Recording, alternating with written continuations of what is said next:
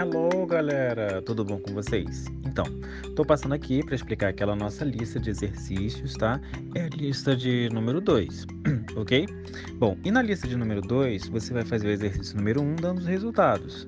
Ah, em inglês, hein? Não pode esquecer. É 4 mais 3, 4 plus 3, 7. E aí você vai fazendo todos os outros resultados, ok? Dá uma olhadinha na apostila, vê como escrevem os números. Ah, não pode esquecer que para os números compostos você acrescenta a dezena mais o, a unidade, ok? Se você quer formar o número 25, você vai acrescentar o número 20 e vai colocar o 5, 5, e aí você tem o número 25, ok, galera? Não pode esquecer. No exercício 2, você vai escrever os números e agora você pode colocar só um numeral. Não precisa escrever por extenso não, ok? Para o exercício de número 3, sim, você vai escrever ele por extenso. E aí é preciso que você dê uma olhadinha na apostila para que você consiga fazer, tá bom?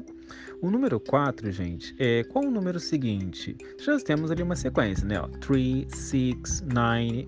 Depois, qual o número que vem? Ok? Dá uma olhadinha, não esquece. Número 5, assinar a opção correta de acordo com o número. Já para o 6 também, tá? Você vai assinalar 17. O número 17 é que número, gente? E aí? 16, 26 ou 17? Só marcar a resposta correta, ok? Número 7, também você vai fazer o mesmo procedimento do 7 até o 10, ok? Para qualquer dúvida, a gente se fala de novo por aqui. Um abraço e bons estudos. Bye!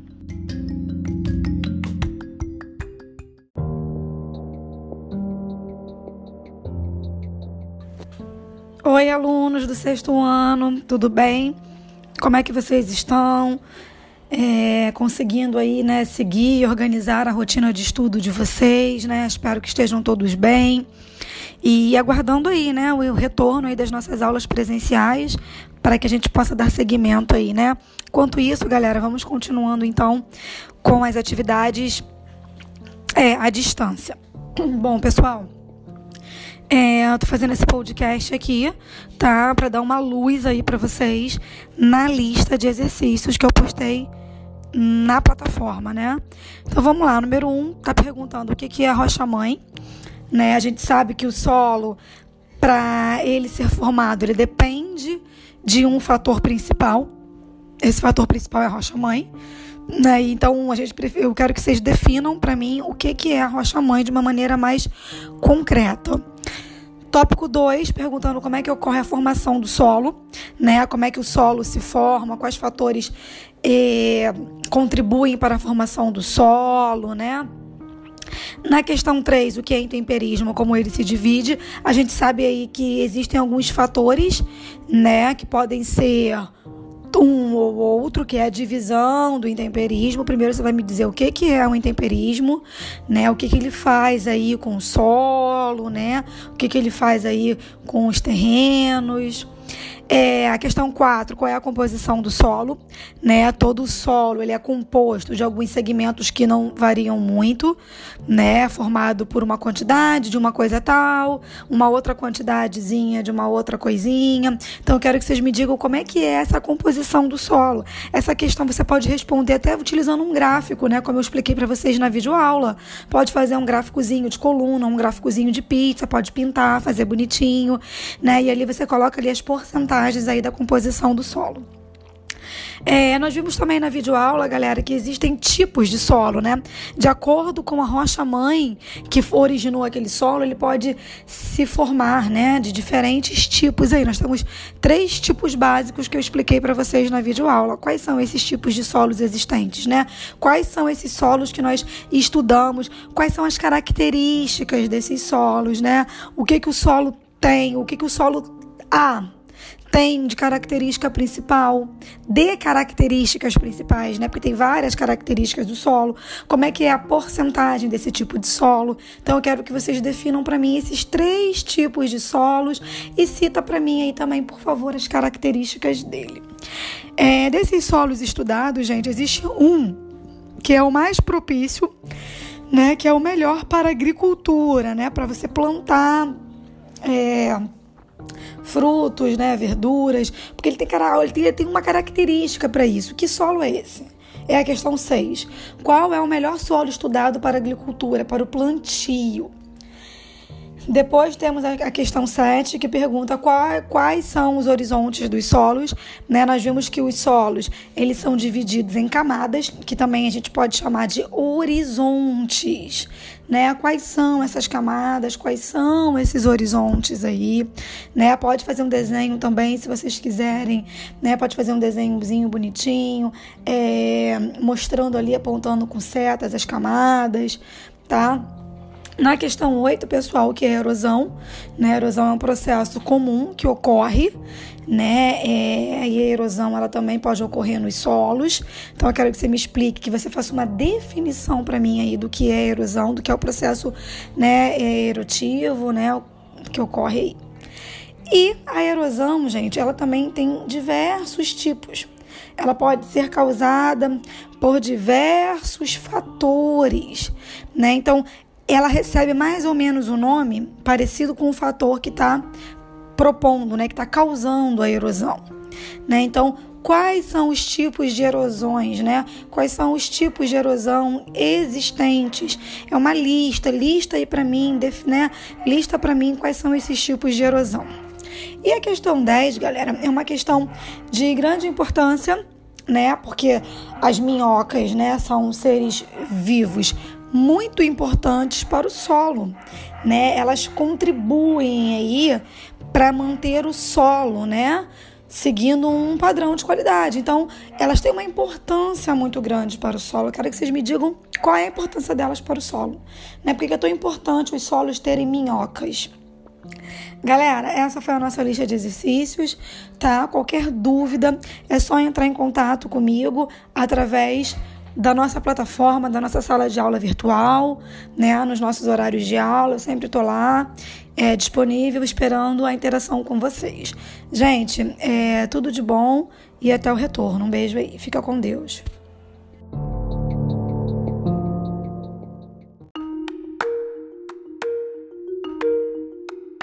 Oi, alunos do sexto ano, tudo bem? Aqui é a professora Isabel.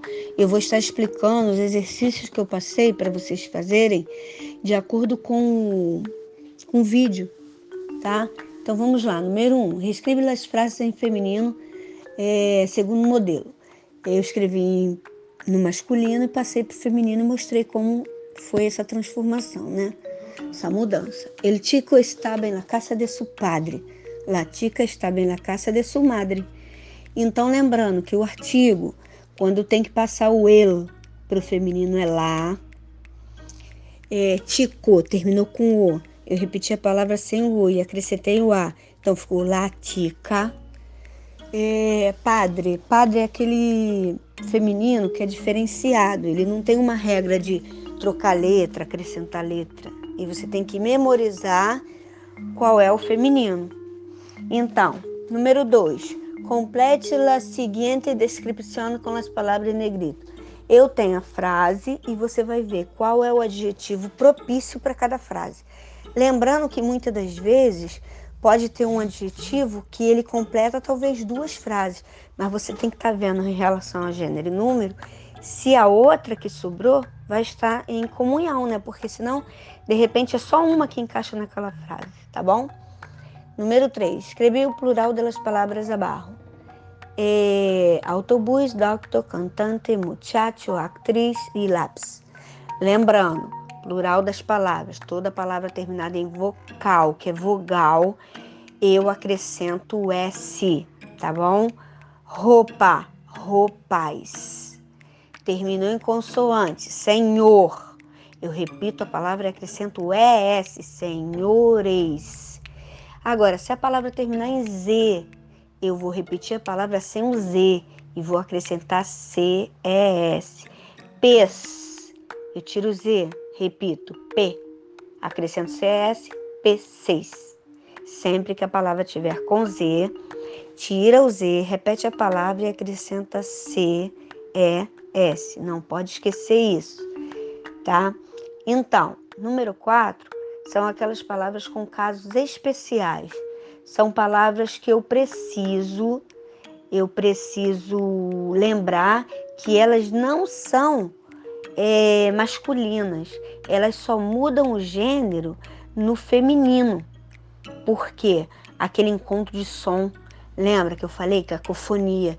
Se eu digo lá, acha, fica aquele encontro de sons. Então eu digo el, acha. Toda palavra que começar com A e tiver tonicidade no A, ela vai precisar do artículo el. Ela não é o artículo lá. Então são os casos especiais, tá bom? Escrevi verdadeiro ou falso. Você vai ver se a palavra é verdadeira, bota o V, se é falso, bota o F. Lá a palavra gafaz solamente tem nessa forma escrita em ele plural, ou eu posso escrever, escrever gafa. Ele plural da palavra crisis, eis, crisis, ele feminino de padrino, eis, padrina. Ele plural de ordenador, eis, ordenadores, então é, dá para fazer de acordo com o que eu expliquei e até agora lembrei como fica sendo todas as palavras aí, todas as frases para vocês resolverem, passarem para o feminino, plural, é, ver em casos especiais. Então, qualquer dúvida eu posso tirar com vocês no classe. Beijos!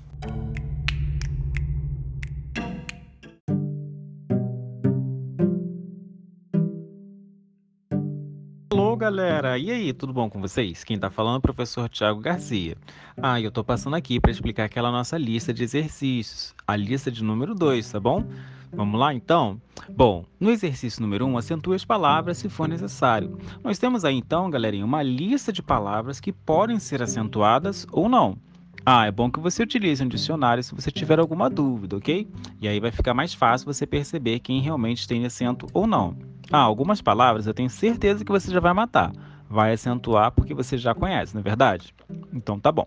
No número 2, coloque os acentos gráficos que faltam. E aí então, gente, você tem que perceber quais são as palavras que são acentuadas e que precisam também de acento, tá?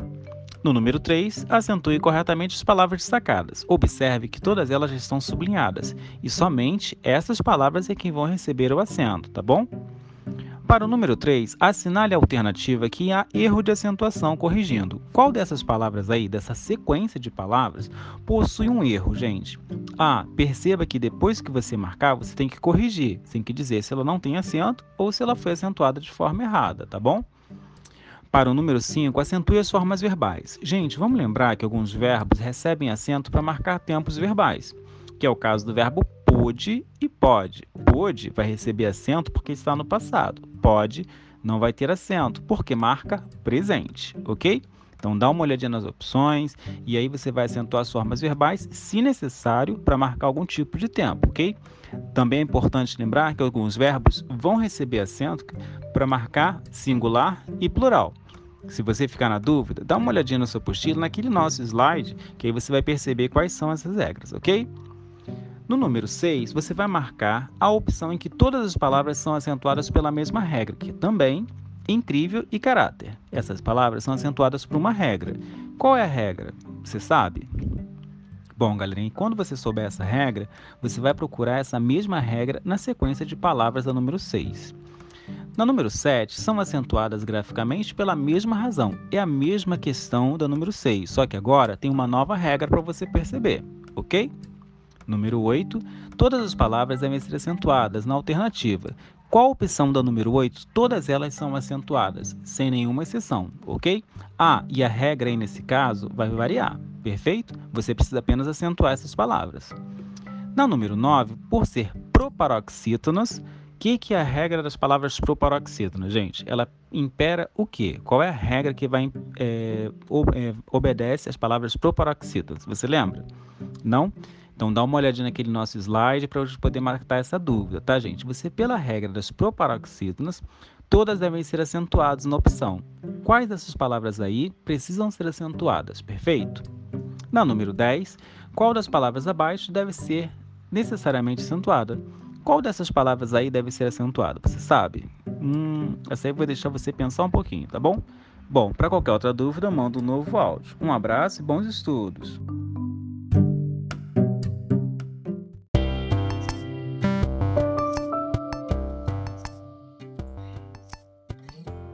Fala, sexto ano, tudo bem com vocês? Então, seguem aqui para vocês algumas orientações sobre a lista dessa próxima semana. Para quem não sabe, essa lista de exercícios ela foi feita em cima das, da aula que a gente acabou de ver na semana passada pelo Classroom. Então prestem bem atenção. Qualquer coisa, voltem no vídeo para assistir e tirar dúvidas. Essa matéria também se encontra no capítulo 3 da apostila de vocês, beleza? Vamos lá. O que, que você precisa para fazer a primeira pergunta né, da lista nova? É, ele te pergunta quais são os elementos para a leitura dos mapas.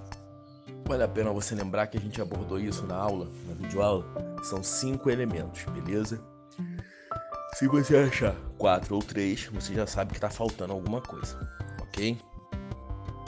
A segunda pergunta fala sobre a técnica de criação e projeção de mapas e ele te pede para falar o que for incorreto.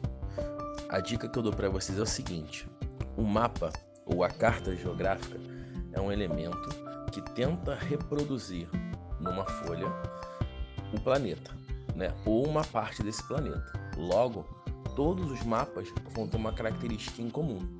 E essa característica nada mais é do que o defeito. Beleza? Bom, a terceira pergunta, ele pede: explique a relação do tamanho de uma escala com a área representada e o nível de detalhamento do mapa. Olha só. Lá na vídeo aula, a gente mostra que quando eu chego mais perto, eu tô diminuindo a escala, mas estou aumentando os detalhes. E quando eu chego mais para longe, eu tô, diminu eu tô diminuindo a escala, aliás, aumentando a escala e diminuindo os detalhes.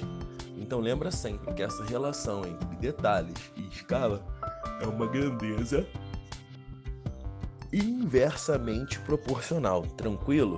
Então acho que não tem muito mistério para vocês não, vocês são bem espertos. A quarta pergunta fala sobre o Brasil nas representações gráficas da Terra. Assinale que for correto. Bom, a dica que eu dou para vocês é: o Brasil é um país de proporções continentais. É o quinto maior país do mundo. Por quantas linhas o Brasil é cortado? Acho que com isso você já consegue chegar numa resposta. Quinta pergunta. Também fala sobre a videoaula, tá? Ele te pede mais uma vez, os elementos que compõem o um mapa, a gente já sabe que são cinco. E aí ele pede para você dar a definição desses elementos. Ou seja, já comecei a aumentar um pouquinho o nível de dificuldade dessas questões, beleza? A sexta, ele te pergunta sobre qual os fundamentos das coordenadas geográficas. Ah, como assim? O que você está querendo dizer com isso? norte, sul, leste, oeste, equador, meridiano de Greenwich, isso são coordenadas geográficas, tá? Na sétima questão, ele dá algumas afirmativas que você vai encontrar no, na apostila no capítulo 3 sobre as medidas da Terra, meridiano de Greenwich, a questão dos 24 fuso horários. A gente sabe que são 24 linhas porque são 24 horas a Terra é uma esfera, então tem 360 graus. 360 dividido por 24, cada linha vai ter 15 graus. Então, cada afirmação que ele fizer na questão número 7, que são três, ele quer saber para que, que você marque quais delas estão corretas, tá? Também achei super fácil.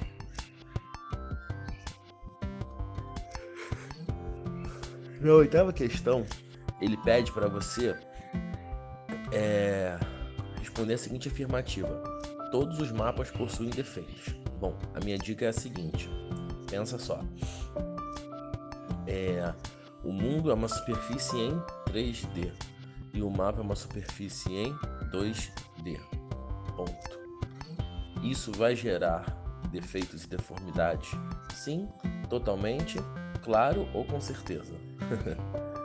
Nona questão eu quero saber quais são as funções e entre as funções do mapa, qual é a função específica do elemento legenda, beleza? E a última ele pede quais são os, os como eram os mapas no início da cartografia. Eles eram muito enfeitados, eles não eram, como que eram esses mapas no início da cartografia?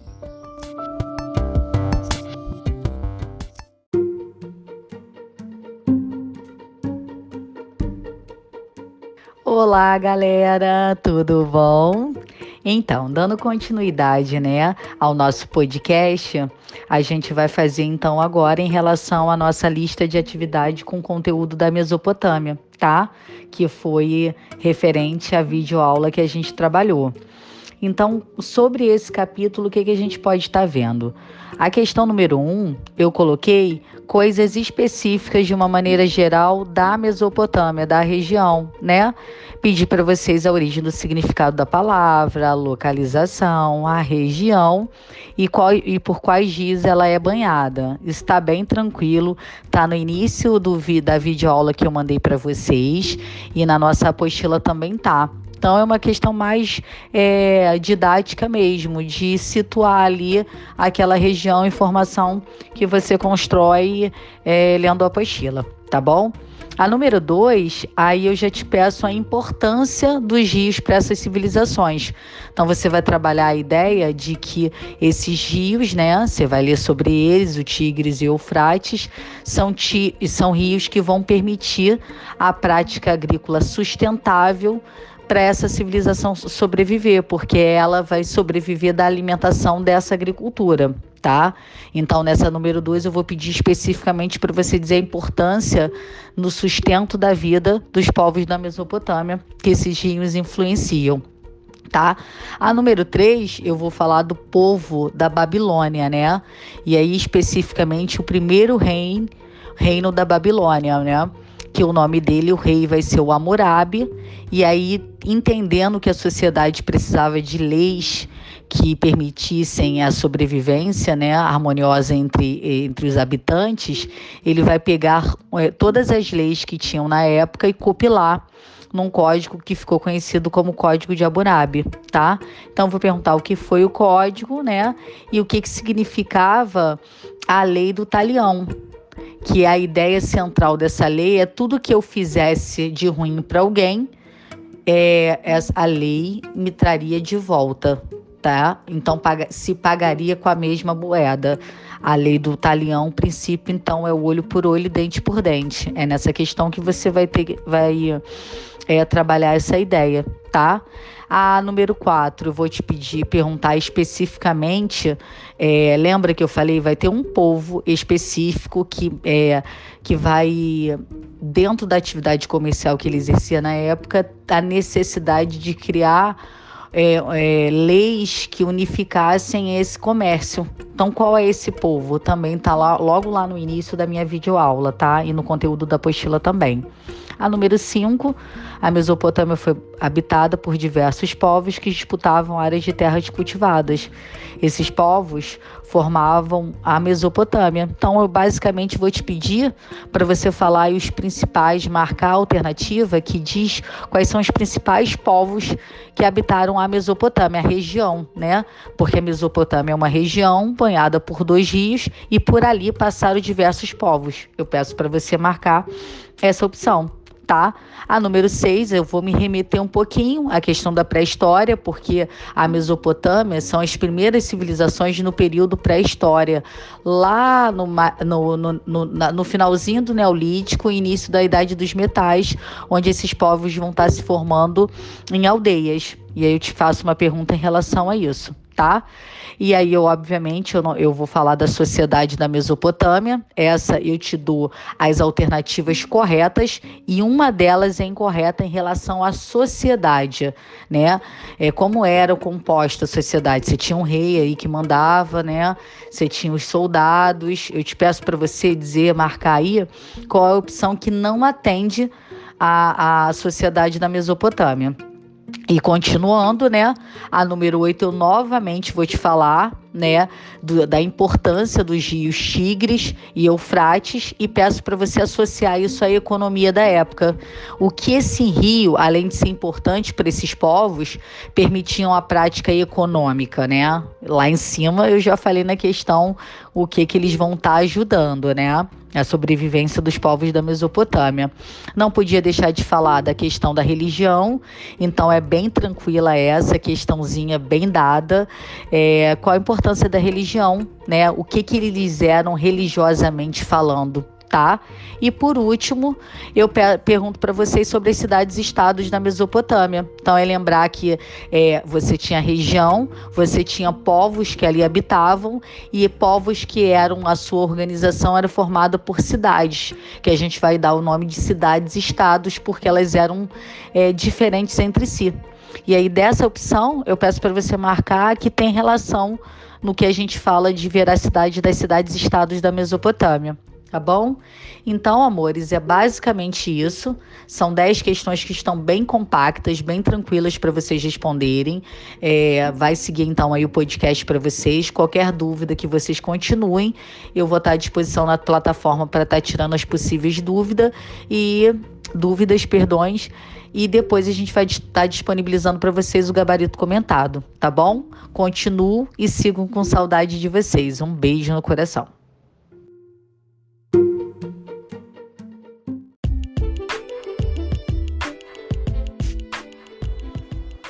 Olá, sexto ano da tarde, tudo bem com vocês? Aqui é a professora Renata de Matemática, como vocês estão? E hoje eu vim aqui para conversar um pouquinho com vocês sobre a lista de exercícios sobre múltiplos e divisores que foi disponibilizada para vocês na quinta-feira à noite. Eu coloquei na quinta-feira porque sexta-feira nós não tivemos aula porque foi feriado, né? Então eu coloquei na quinta-feira à noite essa lista. Ela é referente aos vídeos de múltiplos e divisores que já foram disponibilizados para vocês, tá? Do capítulo 3 da nossa apostila. Então, eu peço que vocês revejam os vídeos e também deem uma olhadinha na apostila que tem conteúdo é, bem explicado também, tá? Para vocês poderem resolver esses exercícios que foram propostos. Esses, essa lista ela consta de 10 exercícios, tá? E eu gostaria de destacar para vocês que, como já foi colocado no vídeo, o MMC ele tem duas formas de você fazer e o MDC tem três formas. Então vocês vão encontrar a forma, observem o vídeo, assistam o vídeo de novo, quantas vezes forem necessárias Vem qual a forma que vocês gostam mais de fazer esse MMC e esse MDC, tá bom? E aí vocês resolvam uma lista. Tem 10 exercícios, tem questões é, para ser respondidas, outras para escolher, tá bom? Então, na sexta-feira nós vamos tirar dúvidas dessas li dessa lista. Então, eu vou pedir que vocês tentem fazer e vocês anotem as dúvidas, tá bom? Para a gente tirar na sexta-feira. Então, um beijo para vocês e até mais. Tchau, tchau.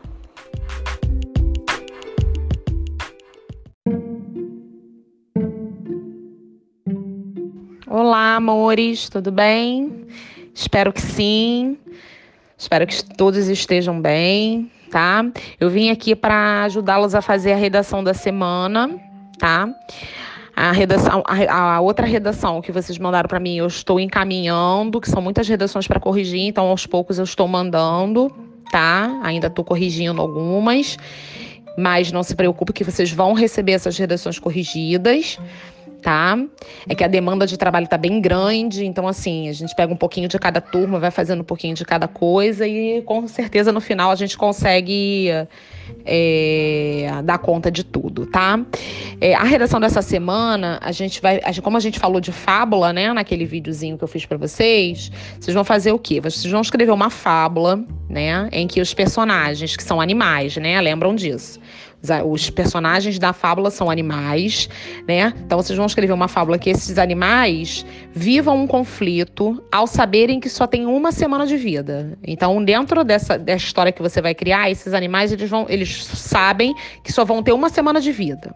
Então, a história que você vai criar deve apresentar os personagens vivendo drama da busca pela felicidade, dos seus últimos momentos de existência. Então, sabendo que eles vão ter somente uma semana de vida, eles vão querer, eles vão querer buscar o tempo todo alguma coisa para se sentir feliz nesses últimos momentos de existência. Isso deve ser evidenciado, obviamente, pelo meio das ações deles, né, as convicções, os comportamentos, relacionamentos e desejos das personagens. Então, você vai aprofundar bem essas personagens. A moral da história deve transmitir um ensinamento, né, como eu disse, toda a fábula ela traz um ensinamento ensinamento, traz uma moral. né? E, e, é qualquer ensinamento? Não, a respeito do que significa ser feliz. O que, que significa ser feliz para aqueles personagens dentro daquele contexto que você criou, dentro daquela busca pela felicidade pelos últimos momentos da existência. Então, você vai fazer essa moral baseada no seu texto, tá? É, eu, eu não coloquei a quantidade de linhas, acabei que eu não coloquei a quantidade de linhas. Você pode fazer entre 10 e 15 linhas, porque as fábulas elas não são muito longas. Então você pode fazer uma fábula de 10 linhas no mínimo e 15 linhas no máximo, tá? E a número 2 é para você faz, vocês fazerem as questões do capítulo 3 sobre fábula, tá? Mais para frente a gente vai divulgar o, o gabarito. E por hoje é só, tá? Aí na semana que vem a gente vem com outras novidades para vocês. Um beijo, até a próxima.